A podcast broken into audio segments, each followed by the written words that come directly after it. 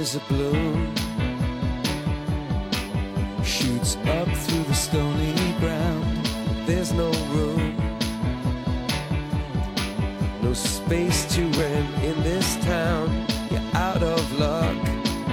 Hello，大家好，您现在收听的是汤二电台小编聊汽车，我是怀东。我是紫藤，哎，今天是我们哥俩啊比较陌生啊，紫藤很少来这个小编聊汽车这个节目啊。原因很简单，因为前两天呢，我们俩一一起呢做了一个项目啊，试驾了一款新车啊，就是这个本期节目的这个主题啊，比亚迪汉 EV 啊。所以呢，紫藤正好有空，就把他叫过来一块儿啊聊聊这个车啊，开起来怎么样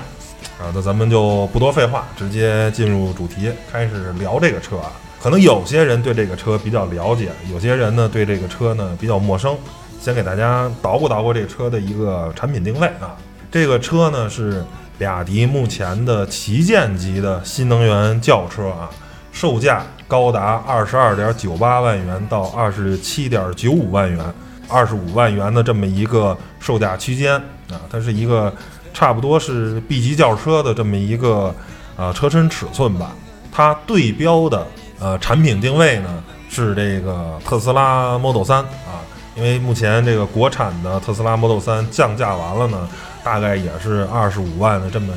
啊一个售价区间，可以说是，呃，两个人现在是有点针尖对麦苗啊，有点这个死杠的这么。虽然可能从销量上来说，这个特斯拉 Model 3还是遥遥领先啊，但是未来看看这个随着上市吧，这个几个月的销量的释放，看看最终这个。比亚迪的这个销量能到多少？而目前这个车是一个呃比较热门的状态啊啊，不光是咱们这个试驾的这个车，包括我身边的咱们这个电台的主播杨广，他的一个朋友也刚刚提了这么一款车，然后包括从可能四 S 店这边了解的情况，现在也是。嗯，四 S 店可能都没什么试驾车啊，基本上呢生产完了呢就全部用来交货了。现在可能产能相对来说也有点不足，订单量呢又比较大啊，所以现在还是有点一车难求的这么一个意思啊。反正 大概是这么一个情况啊。随着看看明年吧，这个销量最终能释放到什么一个状况，看一个月能卖多少辆啊。现在是总体的车呢，大概是这么一个情况。啊，是一个比亚迪目前的旗舰级的这么一个车啊。这个车其实最大的特点呢，还是比亚迪的这个王朝系列一直宣扬的这种高性能。所以呢，怎对快一脚快。所以呢，先从啊这个驾驶性能这块聊吧。啊，这款车呢，它有两种的动力系统啊，一款呢是搭载这个前驱单电机的啊，它是一百六十三千瓦。百公里加速呢，七点九秒，这个速度呢，实话实说啊，跟一个一点五 T、一点八 T 的一个汽油发动机的车的加速时间差不多啊。其实相对来说没什么亮眼啊。嗯。再考虑这个车的售价呢，也得，即便是这个加速能力呢，也得卖二十多万啊，二十五万。那二十五万。买个帕萨特，买个 是不是天籁，它不香吗？对不对？这就完全是图它这个电动车的牌儿了。对，那就是这种一个情况。但是呢，人家还有另一种动力系统啊，就是前后双电机，也是前一百六十三千瓦，但是后面装了一个两百千瓦的双电机。这样的这个车呢，总共的功率呢就达到了三百六十三千瓦啊，总共的牛米能达到六百八十牛米。百公里加速的时间三点九秒，这样的动力参数基本上相当于一个跑车。跑车啊，四点零 T V 八发动机的很多车呢，大概也就是三点九秒啊，这么一个加速时间，这么一个动力参数，最起码是三点零 T、四点零 T 这个级别了。这个速度呢，可以说是非常快。嗯，紫藤呢这两天一直开这个车比较多，我觉得你可以先分享一下，你觉得这个车的加速表现是不是真的让你非常的惊艳，是吧？Amazing，是吧？特别特别的快，反正是还挺快的吧。但是反正我开的时候可能跟它的调教有关系，就是起步的时候前半脚可能感觉是没那么快的，嗯，呃，可能也是怕它打滑，但是一旦起来以后，就是感觉它加速也挺快的，就是属于那种。反正我开的时候感觉就是稍不注意就超速的那种感觉，就是不知不觉可能那个速度就超了。嗯。嗯，嗯，所以说轻轻松松吧，这个就开到六十八十这个速度。对。啊，因为电车大家也都知道啊，它没有变速箱，现在基本上市面上在售的啊电动车都是单级减速，单级减速呢就生靠转速去蹬啊，嗯但是这个电机呢，它又拥有非常夸张那种转速，你发动机的转速嘛，一般就是六七千转就到头了。那电机呢，动估就是一万五千转、两万转，所以呢，它再用单击减速这么传递下来的话，一般的这种电动车在零到六十这种加速的能力非常的吓人，非常的快。感受呢，就是反正我开这车啊，有点晕。你明白吧？就是说，如果你如你这个油门狠踩一下，那车就窜一下，然后就是你会有点晕。因为在开这个车之前，我刚开完那个唐 DM，就是 SUV 的，但是呢，它是双擎的，插电混动的，它还有一个 2.0T 的发动机，再加上电机的这么一个组合，我开那个车就没有晕的感觉，就是说它动力的衔接啊，还是有一个过程。那个车是到中段还很猛。初段呢猛，中段还是特别猛，就是两边一块儿工作。但是它有一个最大问题，就是你的电池容量它相对来说比较小，嗯，开着开着电池就没电了，因为那个电池我没记错的话只有二十度电，啊，开着开着就没电了，嗯啊，它这是它的一个特点，就没电了以后呢就不猛。但是这个因为这个汉 EV 嘛，它是一个纯电动的，你你只要反正踩就有，踩就有，它电池又大，它七十多度电，嗯小八十度电这么一个，你只要你电池在一个比较高的电量的时候，到中段也还行，尤其是初段的话，真的是推背感嘛，对吧？嗯让你就是是实话实说啊，呃，如果开惯了油车的话，开电车有一点点不习惯，因为它又没有声儿，对对吧？然后没有任何的征兆，然后呢一下就特别快，然后梆就被摁在这个射座上了，对，然后呢，你多了的话，脑子是有点不舒服的。嗯这这个这个是烦恼吧？可能对确实让你花二十多万就享受了一个超跑的这个，嗯，因为可能其实超跑在零到六十的加速能力都不见得有电车强。对啊，它还是需要一个发动机的转速啊，去拉一个过程啊，这对、嗯它这是没有过程，你只要敢踩就有，尤其是你司机可能还好。因为你知道你什么时候踩油门，对对对对，你有一个心理预期，你坐在副驾驶或者你坐在后面，你有没有预期，然后一下就窜出来，一下就窜出来，然后呢没有任何的声音，对吧？嗯因为你踩的话，那发动机还会还会叫唤嘛，对吧？嗯还还还会有轰鸣，这也没有声儿，然后呢就是感觉很很很高兴，是吧？很爽 啊，就是这么一个加速能力非常非常强，这是这车的第一个大的特点。第二个特点呢是它不光呃加速强，并且呢刹车系统呢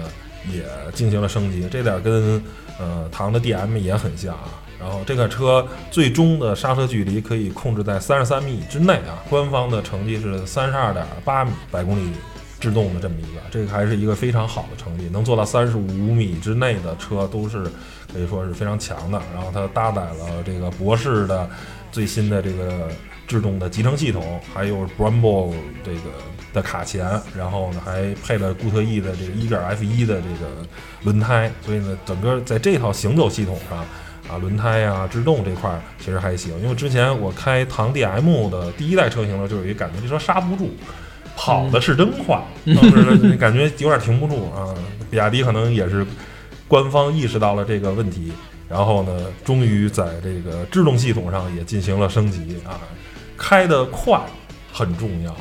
停得住更重要，要不然。对吧？你这么高的车速停不住 对呀、给人撞了，对吧？这个很很很麻烦啊。嗯所以我觉得这个非常好，就是你不能不能畸形发展，就跟那个木桶效应似的嘛。你一块板儿特别长，其他板儿特别短，肯定是盛不住水的啊。你既然这个车开得快呢，就一定要停得住。我觉得这个啊，刹车这块儿的，包括嗯我觉得脚感也还行，也挺敏感对，就我开的时候就感觉它这个刹车有点过于敏感，有时候不敢踩，你你就是踩的稍微有点狠，就会蹬一下，就可能有点不太习惯。但是你还可以通过就是一种方法啊，就是说电动车它都有一个叫做单踏板逻辑，它有回馈模式，你调成普通的呢，它就像油车，你知道吧？它它会往前滑行一段。如果你不想像普通的油车一样的话，你可以调成强回收模式，嗯，开的有点像 UTV 啊，你知道吧？它它 一松一松油门，这车就不走了，就开始出，你知道吧？它 有点像刹车一样，然后它这个会通过反转，然后把电重新再打回，对对对，嗯打回电池里。它有一个单踏板的逻辑，就看你你你想怎么开了。你想爽的话，那肯定就是普通模式。如果你想省一点电，然后呢不用刹车来控制这个，就单踏板的话，就嗯只靠油门也是可以开这个车的啊。嗯那这是它的制动系统。然后这个车呢，呃，采用了这个比亚迪现在比较先进的这个呃刀片电池啊，它就是它这电电池是成一组一组的，像像个刀片儿一样，一个一个大板儿，然后再把这些大板儿再合在一块儿，最后再用这个电池的一个封装给封装上啊。然后这个通过了针刺实验啊，就是你针刺把这个电池组穿刺了以后呢，即便短路的话，它也不会燃烧，相对来说比较安全。就是你发生车祸的时候，这个车可能不会自燃啊，就是理论上是的。但是电动车大家都知道，谁也不好确保百分之百的。那电动车在这个方面呢，总体来说可能还是要比油车更危险一点的。嗯电池的最大的充电功率可以达到啊一百千瓦。嗯，官方宣称的是充电十分钟，续航一百三十五公里啊。我们呢也充电了，但是因为我们这个充电的时候呢，这个车大概还有百分之八九十的电，比较满，所以它充电速度呢比较慢，就没有体现到这个快充这个速度。嗯，而且咱们这个充电桩啊，也有很多时候有这个迷思啊。这个嗯大家都知道，如果有一堆车都在充电的时候，这个电站的它的能量是有限的，嗯。它不像加油站，你随便五个加油口它都加油，它也是这个加油速度。对，但是电如果这个五个桩都充电，它可能就没那么快了啊。这个东西它毕竟不太一样，所以这个东西他说的这个数据可能是一种理论上的最、嗯。最好的这么一个状态，你不是在所有的桩都能实现，有些时候桩可能还有问题啊，这个桩的匹配批批次什么还不一样，嗯。所以呢，但是我跟这个车友聊过，说他反正他们家是自己有桩，所以每天就充，就是感觉还挺爽的。但是据他说，那个国网的，二十分钟大概能充个百分之六七十，还挺快的。嗯，如果二十分钟能充百分之六十的电的话，我觉得这个虽然用户体验肯定还是不如油车，但是跟油车没那么大，但没那么，大了，还凑合能接受吧。啊你只要前面不是等特别人多人排着去充电，那勉强，因为加油五分钟嘛，充电呃嗯二十分钟。再考虑号牌的问题呢，这事儿呢就能忍，不像过去的那对个那种嗯电车，一说充一个多小时、俩小时，然后那你就很崩溃。这二十分钟充满六十，我觉得还我觉得还凑合啊。你就算就算偶尔，我觉得跑个小小长途什么的，也可能能能跑得动。对，二十分钟去吃点东西，撒个尿，哎，嗯也也挺好差不多了。嗯，然后，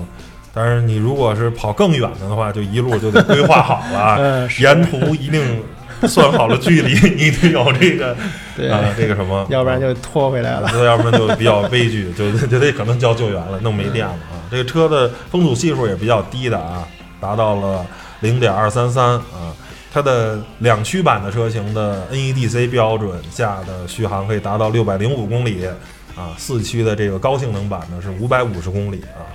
是这么一个数据。我们开下来啊，因为大家知道 NEDC 它也是一个理论数据啊，啊，相对来说可能更规律一点儿啊，是一种测试环境比较理论。我们开的时候啊，它表显的是二十二千瓦每百公里，嗯、配上八十度电的话，应该是不到四百。啊嗯当然我们可能用的状态比较差，可能会是一直车在那搁着啊，或者说是开起来不是一个很正常，因为拍东西嘛，对吧？会就是说用油车也会比较费油，那电车呢肯定就会比较费电。但是呢，如果您不是每天就是简简单单两点一线，可能啊停个车办个事儿啊，或者再走什么的，可能也差不多，可能是二十度电或者十八九度电这个一样。我觉得在城市里开，然后费着点儿开的话，可能我觉得四百公里是能看到的啊，嗯应该问题不大。嗯他，说的这个五百五可能够呛能做到啊，这个都是太理论上了。对，嗯，但是四百我觉得能看到。那四百公里的车呢，电车我觉得勉强可以开。如果真的能稳在嗯，四百的话啊，那基本一星期充一回啊，嗯一次二十分钟，三十分钟，然后充满了呢，就勉强能用这个车。在没有油车号牌的前提下，这个是一个能用的车。啊，嗯比当年的这个就强很多了。因为这个，我从拿车的这个车友这个哥们儿这儿呢，他说他之前开的是这个北汽的 EV 两百，他说那车实在是太烂了，啊，开着也不行啊，充电也不行，说太崩溃了。嗯然后实在是没辙了。今年一看这个车不错，看着挺好，速度也挺快，然后就买了这么车，说感觉嗯，因为他们家有特别好的充电环境，家里就能充电。而说目前提车了两三个月，用起来还比较爽，我觉得嗯，这是一个真实用户。呃，你这么，说起来有点像一个软文儿。对，但是它是这这，但是这是真的，但是这个真的是真的，我觉得还行。我还是一直坚持这观点，如果你不是一个新能源的城市的话，那你现在买新能源车，除非你家里好几辆车，你想体验一验嗯嗯未来，对吧？Future 啊，不是 Niro 啊，不是未来汽车，是是未来的这种这种电车，就是最起码你想，我三十万买个一脚快呀、嗯你三十万你能买一三点九秒的车吗？没有车，三十万块钱你能买一个三点九秒的加速嗯时间，对不对？对，你就算买高尔夫 R 这些，你你要不刷程序的话，不升级的话，它速车的话，我没记错的话，好像也是四秒多，对不对？嗯然后呢，你还没我在零到八十、零到六十这个速度快，你还得往一百那块儿奔，你这剩下就一红绿灯，你肯定见不着我，嗯对吧？这是是这么一个。当然，咱们不是说鼓励去开快车，但是这个就这个加速能力，对于年轻消费者来说，可能是是有魅力的。对你你就甭管你平时开的有多慢，就是但凡是个直男，看到这种数据，呃，就有着无无穷的这种吸引力。包括咱电台的这个那天，哎，正好晚上，哎，找这个吕超超哥啊，Steven 一块儿的。我说，哎，超哥，你试试这个。我说这个是绝对是啊，代表着未来的这种。超哥试完，哟，没想到他这车怎么开起来这样，怎么这么快啊？就是它会，它它快的是是让你，就是你开惯了油车啊，你什么一点四 T、二点零 T 那个发动机就就完全不在了，不是一个加速级别，它基本上相当于三点零 T 高功率或者四点零 T 低功率的这种车的动力的参数了，是非常非常夸张的，是一百万以上的车的这种加速能力。啊，这这这个是确实你可以花很少的钱就买到的啊。这个听着像软文，但是实际上它 就是这么一情况嗯啊。是，啊，下面呢继续聊这个车的关于驾驶方面的一些性能啊。这款车呢搭载了这个 D-Pilot 啊智能驾驶辅助系统，它有道路保持啊，有自适应巡航，其实是一个标准的 L 二级的啊这么一个东西啊。我觉得应该跟唐 DM 那上面基本上是一套。使用起来，我觉得就是中规中矩啊。它传感器应该数量没有那么多，所以呢，可能对于两侧斜嘛叉的这个车啊，要并过来，可能我看识别的效果不是特别好，就跟特斯拉呀或者其他那些更高阶的车比，四五十万的或者更贵的那些车比，可能相对来说没有那么强。但是呢，作为一个有总比没有强的这么一个配置，我觉得还行。反正我个人啊，现在是有点离不开这些辅助驾驶。对吧？你说你城里开堵车的时候，或者跑环路的时候，用起来很爽，对吧？那跑高速就更甭说了。所以我觉得这个东西是未来的汽车的一个算是标配吧。嗯我觉得没有人愿意除了跑山路啊、去自驾游啊，有好多就是特别值得开的地方，你愿意去开。剩下的话，如果只是通勤的话，用这些智能的辅助驾驶系统，我觉得就够了。我不知道子腾你是还是愿意开车呢，还是愿意用这些辅助的这些东西？我我觉得像它现在这些自适应巡航之类的，我觉得就跑高速的时候可能会用，但是如果是城市堵车之类的，我可能不会用，因为就是给我的感觉就是不太好，它的反应可能还是没有人那么那么灵敏。就比如说它就是跟车还有刹车的时候，都给我感觉慢半拍的这么一个感觉。嗯嗯，跟车慢点儿可能可能还能接受，刹车慢点儿我看着有点害怕，我还忍不住自己去刹一脚，就这种情况。嗯那其实，呃，主要是现在对于咱一般的车啊，就是你解决斜四十五度的这么一个问题。它现在正前方是几乎啊，咱不能说是百分之百，但是几乎是不可能发生碰撞的。，是是是，但是它有一个什么问题，就是斜四十五度突然插进来的车，嗯嗯这个。强大的系统呢，它就是传感器多，它对嗯前后左右的这个斜四十五度这个方位的嗯目标也能做很好的判断，它知道那儿有车，它会注意，它会自己根据实际情况去判断。嗯但是呢，比较一般的系统里呢，就是对这个目标的车的识别就差一点，它可能会挤进来，然后再嗯识别就就晚了。嗯我对它这个安全性倒没有没有没有什么怀疑，我还挺相信的。但是我就是觉得它这个驾驶的这个感觉给我感觉不太好，嗯就是嗯怎么说呢？就是我们自己开车的时候可能会有一些预判之类的，嗯比如说前面感觉前面可能要刹车了，我们可能远远就踩一脚，嗯先给速度减下来，然后慢慢的哎再跟过去，就是这种的。但它这个目前这种智能的，它还做不到，就是可能它感觉都快到根儿了，也才能确认前面的确实是停车的或者什么才能减，然后给您就给你一种感觉就是不是很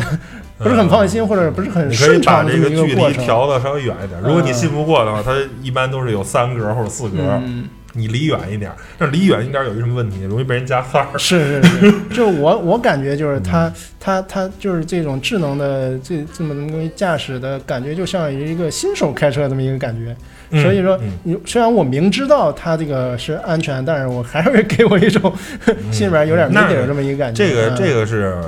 肯定的，就是嗯在城市这么复杂的路况，目前没有任何的智能系统能比人开的更靠谱。是是，但是如果你在高速啊，这个嗯非常爽，因为人开三五百公里会很累，对对对会很乏，他们会兢兢业业的一直在那儿工作。但是在城市这个各种钻呀、是吧？各种还有电动自行车啊、逆行什么的，还有有如此复杂路况下，嗯太需要预判了。哎，对他，他没有人眼看的那么全乎啊，这是一定的，嗯，大概就这么一个情况。所以呢，总结一下这个驾驶部分啊，我觉得，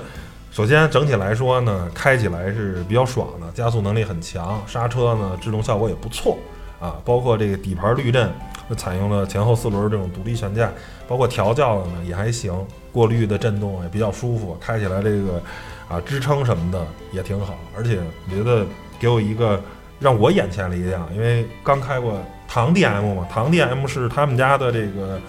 SUV 的旗舰级，比亚迪他们家的这个新能源车。这个汉呢是轿车，汉的这个隔音的静谧性啊，我觉得是要比唐强。唐是我感觉啊，超过一百以后呢，噪音有点大。这个但是这个汉我觉得哎还行，咱在高速上跑那天嗯回顺义，我觉得哎，车里还是相对来说比较安静的。包括你在低速行驶，那就更别说了，因为电机声音比较小，嗯整个的隔音玻璃，你就感觉这个车就是高级感啊，还是就是在静谧性的上的这个高级感营造的还是可以的啊。嗯嗯，这个就是大概的这么一个关于驾驶部分的啊这个东西。咱们下面开始聊啊传统的这些外观跟内饰啊。这个车啊采用了这个 Dragon Face 的设计语言，我觉得是一个比较拿得出手的这么一个啊外观设计。嗯，啊，可以说是叫做颇有大厂风范。但是这个大厂风范呢，是来自于两位国际的设计大师啊，一个叫沃尔夫光·艾格，这哥们儿原来是奥迪的设计总监，还有一个叫胡安马·佩洛兹，这哥们儿更牛，在兰博基尼、奥迪、法拉利都待过啊。嗯是两位国际大厂的设计师来到比亚迪工作以后呢，帮比亚迪去弄的这套 Dragon 这个前脸。啊、我知道紫藤是一个颜控啊，是一个外观党啊。你觉得比亚迪汉这个车的，就是咱别的不说，就以外观设计，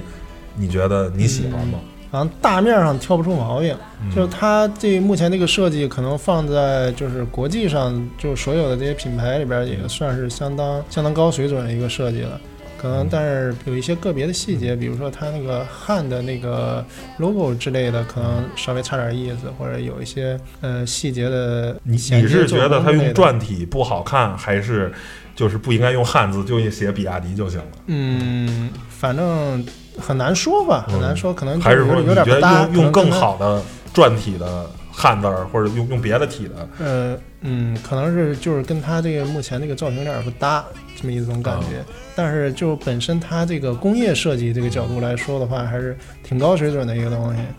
就是虽然你看起来很简约，但是它基本上每一个设计的这些曲线呀、它的这些线条啊，都都很到位，基本上挑不出什么毛病的这种这这这种感觉。就是好的设计就是没有错误，对对吧对先别说好不好，有没有嗯让人眼前一亮的东西，对。嗯，有很多设计，包括现在一些车，就是你可能第一眼看着很咋呼，你觉得啊，过度设计很酷炫，很酷炫，但是你要仔细看，总觉得哪儿不得劲儿。就是时间越长，你越觉得这个车不得劲儿。这就是它设计的细节做的做的不好就是就是不太高级的一个设计。高级的设计都是你像苹果之类的，他们做的很简单，但是你就挑不出毛病。若有若无那种嗯，对他们的大刀至简。很多很多心思都花在一些很小的细节，比如说一些倒角啊，或者一些曲线怎么怎么怎么配合之类的这些细节上面，你就会看得很舒服。然后我觉得这个车的官方啊说用了这个很多的龙的元素啊，比如说什么啊龙晶的 LED 大灯啊，什么龙须式的尾灯啊，啊那个日间行车灯啊，还有龙爪的尾灯啊，包括这个篆体的这个汉字，我觉得这个它可能哎这是叫什么来着一种。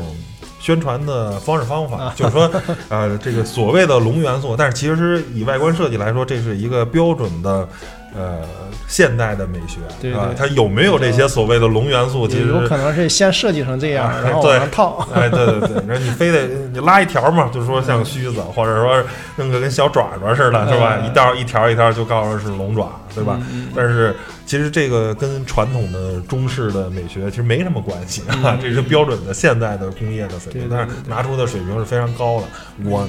咱能看到啊，就比亚迪这几年。就是有了这个这几位国际大厂来的啊，应该是我没记错的话，应该是一六年呃的时候，我参加比亚迪的一个活动，然后就是就是这个呃奥迪这哥们儿当了比亚迪的全球设计总监，然后带来了当时的抓根费的前脸，惊艳全场。就是从此之后，大嘴的那个比亚迪的设计就替代了之前一众那些比亚迪。实话实说，原来比亚迪的车真的挺丑的，真的不好看。嗯，在外观这块儿绝对是拿不出手啊，嗯相当差劲啊。车好不好咱单说，咱就说长得好不好看，嗯那比亚迪绝对不能代表这个中国汽车工业的设计的最高水平。嗯但是我觉得。通过这些年的升级，目前咱就先别的不说啊，还是不说车的性能，咱就说外观，我觉得比亚迪就是第一梯队了啊，就是说甭管是汉呀，包括唐啊，我觉得就是代表了最高水平，可能跟嗯长城俩人不分伯仲。现在反而是吉利的，它领克的车我觉得很个性、很酷，但是不符合嗯大众审美。包括它有一些新车还行，但是说像博越那种 SUV 啊什么的那些，我觉得还是稍微有点稍微丑，了，有点落落稍微有点。落伍了。对对对，就是说把外观设推到最目前，我觉得可能长城啊、比亚迪啊，包括长安或者广汽都还行啊。嗯现在反正这一哥吉利是在某些车的设计、外观设计确实，尤其它的旗舰级的车，嗯我觉得有些时候差差点意思。如果咱们卖便宜的这些车，嗯你设计有些妥协，我觉得可以接受，因为成本受限嘛，嗯对吧？你旗舰级的应应该说十五万、十八万、二十万这个级别车，你应该拿出最高的水平了吧？如果你再拿不出最高的水平，我觉得这事儿就就说不过去了。嗯你比如卖个五六万的车、六七万的车，因为工艺的问题，你做的这么好看。但是你加工不出来这样的钢板，对对它实现不了这样的线条，这这也没办法，这咱可以理解。但是你二卖到二十万的车，如果还做不到的话，那你说不说不上来嘛？嗯对吧就是设计师的问题。对，那就是设计师。我觉得比亚迪的这个把这哥几个请来是请对了啊，嗯就是外观这块儿确实还是比较拿得出手。下面再来说说内饰啊，这个内饰呢，它官方把这套东西叫做 S 级环抱式豪华智能旗舰飞行舱，非常绕口的一个名字啊。嗯，其实我个人觉得，相比于外观来说，这个内饰其实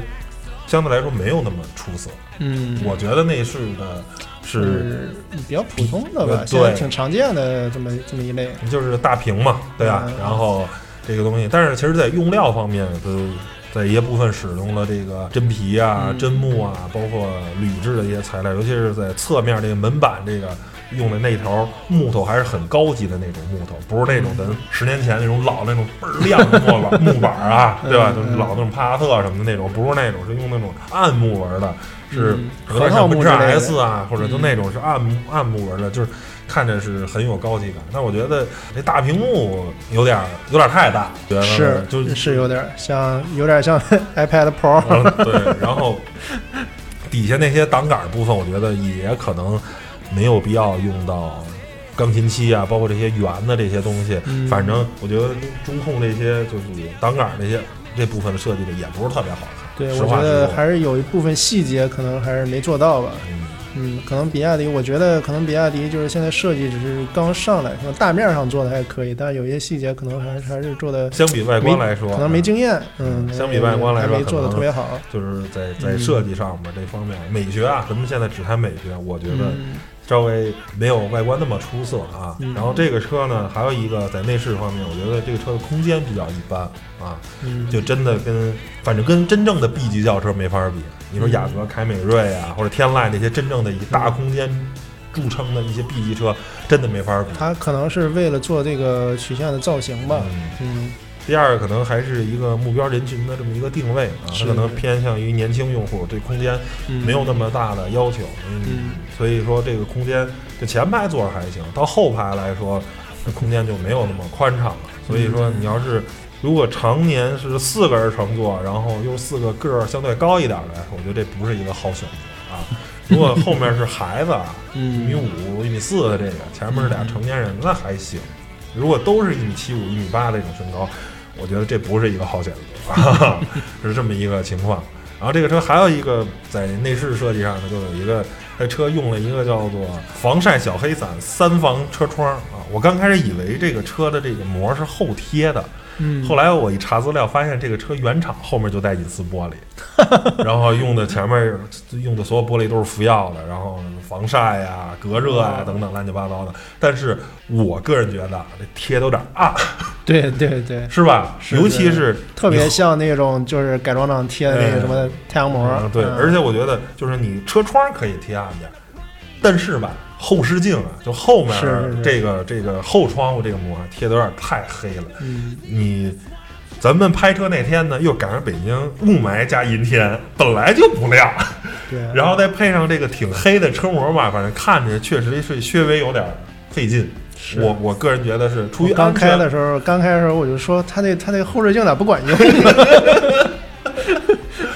是吧？嗯我个人感觉是这个后面这个后窗户啊，就最后这块后挡风玻璃啊，嗯，可以贴一个相对来说没那么暗的膜，贴一个亮一点的，对吧？除非我觉得你除非原厂自带那种智能后视镜，哎，你就不用那个后车窗了流流媒体是吧？嗯直接配流媒体，但是。嗯但我觉得你还是没必要，是吧？流媒体它有坏呀、或者有其他的这种这种可能。您对毕竟是电子东西，嗯你就最传统的，你你把这只要它贴的没那么黑嗯就行了。你两边的玻璃黑一点可以，嗯不让人看着了，但是后面就没有必要搞这么黑了。咱嗯出于安全的考虑，是是吧？嗯我觉得这是一个呃小的这个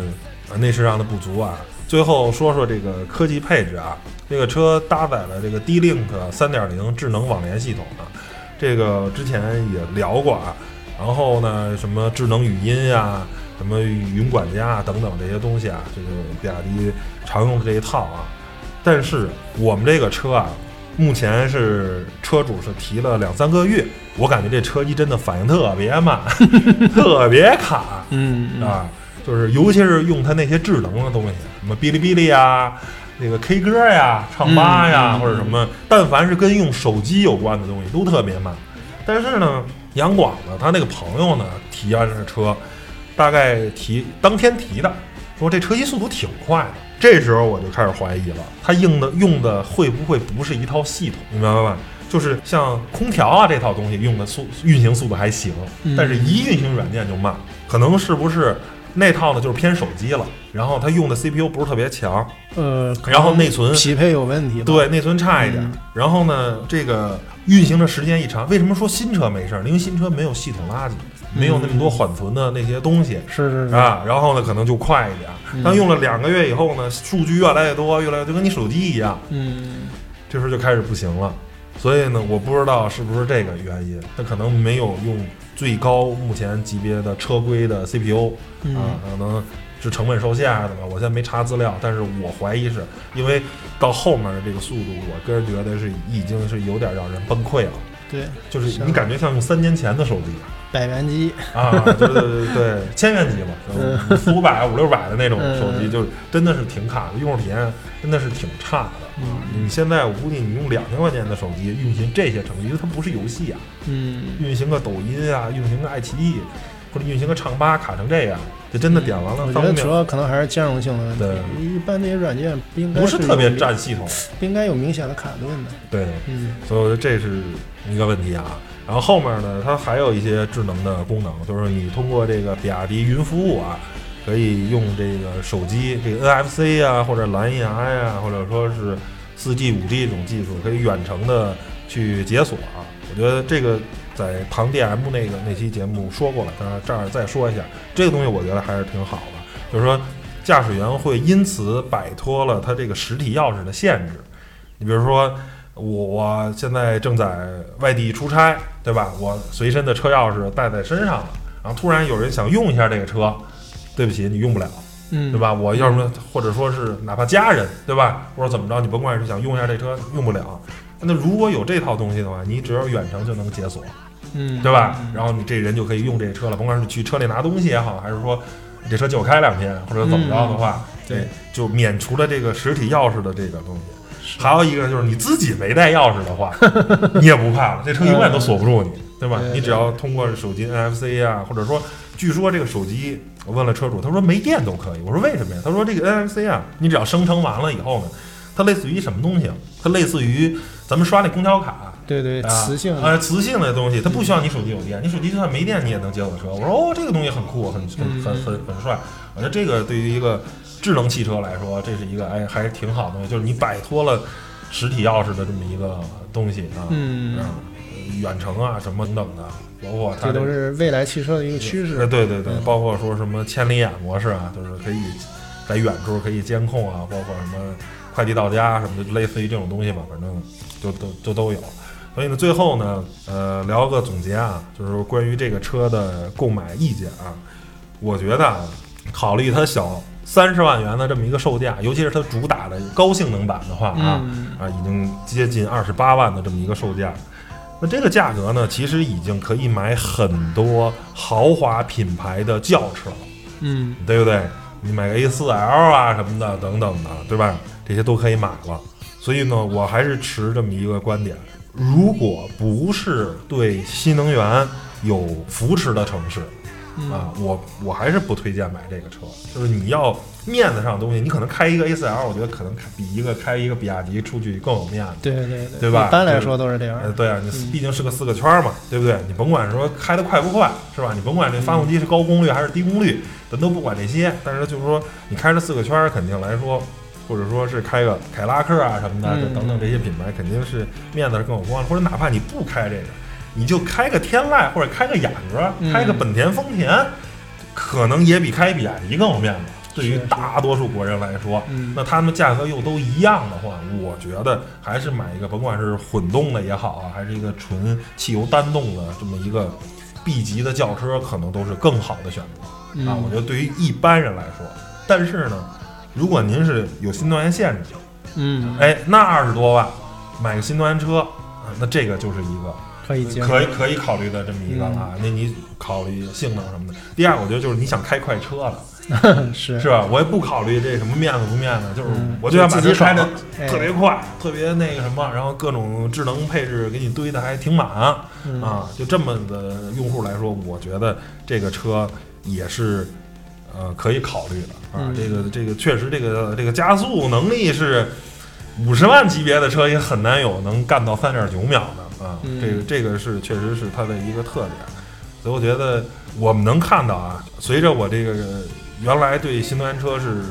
就是挺看不上的，在 在三五年前啊，就是嗯非常的那个什么，而且当时的新能源车确实也产品力也相对来说差强人意，但是随着这些年就是真的是快速发展，嗯反而是油车这边。大家在技术上面其实有一些停滞了，当然也有一些更多的新技术出来，但是远不如电池跟电机这块儿的速度快。现在新能源车各家是基本是每年性能都在不断的增加。就原来 NEDC 一说做到五百的车都很不可思议，你想过去的车都叫一 V 二百嘛，对吧？实际开不了多远，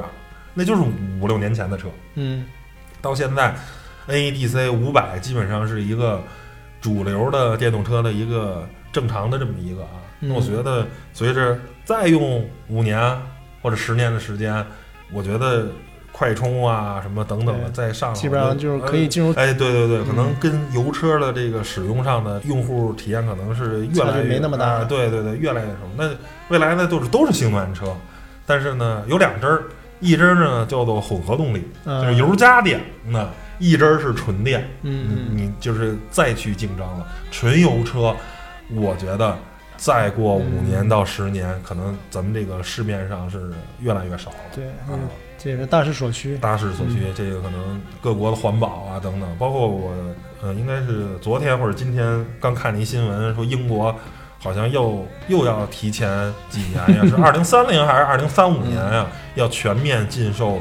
纯燃油车了。是就是说你必须必须是混动的，最起码也得是混动动技术。你如果只是就是必须得加个电机，如果你没有电机，只是靠发动机的车，那英国反正是不是二零三零就是二零三五年就要就要就要禁售了。就比如说英国了，就德国，它也有类似的这种计划，对啊都有计划就相当于革自己的命。因为德国本身就是一个造车大国，嗯，嗯，就是就必须最起码得上个混动系统吧。但是说你说这个车会会不会有发动机全全面的电池化？我觉得也暂时啊，嗯这个可能可以预见的将来，呃，也不太现实。嗯就是说，就光光电池，因为你光考虑城市，但是还有非城市。嗯嗯，就像就像咱们国家来说，还有很多相对来说不发达的地区，对对就比如说就就像农村，嗯怎么可能国家电网在那里大规模去建充电站呢？是对吧？而且关键是有些地方，呃西北地区对呀、嗯新疆啊、西藏那些地方，哇塞，一天开五百公里，那很正常啊，对不对？你这续航这么，对吧？嗯，你要拉那什么的，我觉得在那些地方这都不现实，还是说你这些这些车可能还是更多偏向于城市啊，嗯对对这些用途，他们那儿已经有很好的基建了，那地方没有，你非得强推的话，那肯定是水土不服嘛，也推不动，嗯是吧？你还是就是油车可能在很长期间还是一个主力，但是呢，咱为了更环保来说，我增加电机让它上成混动系统，这是可以预见的，对吧？嗯嗯，行，那关于这个比亚迪汉 EV 的这期的啊、试驾报告就给大家聊到这儿，啊、希望大家听完了这个能对买车有个帮助吧，行吧？那咱们这期节目就到这儿，咱们下期节目再见，拜拜拜拜。再见，拜拜。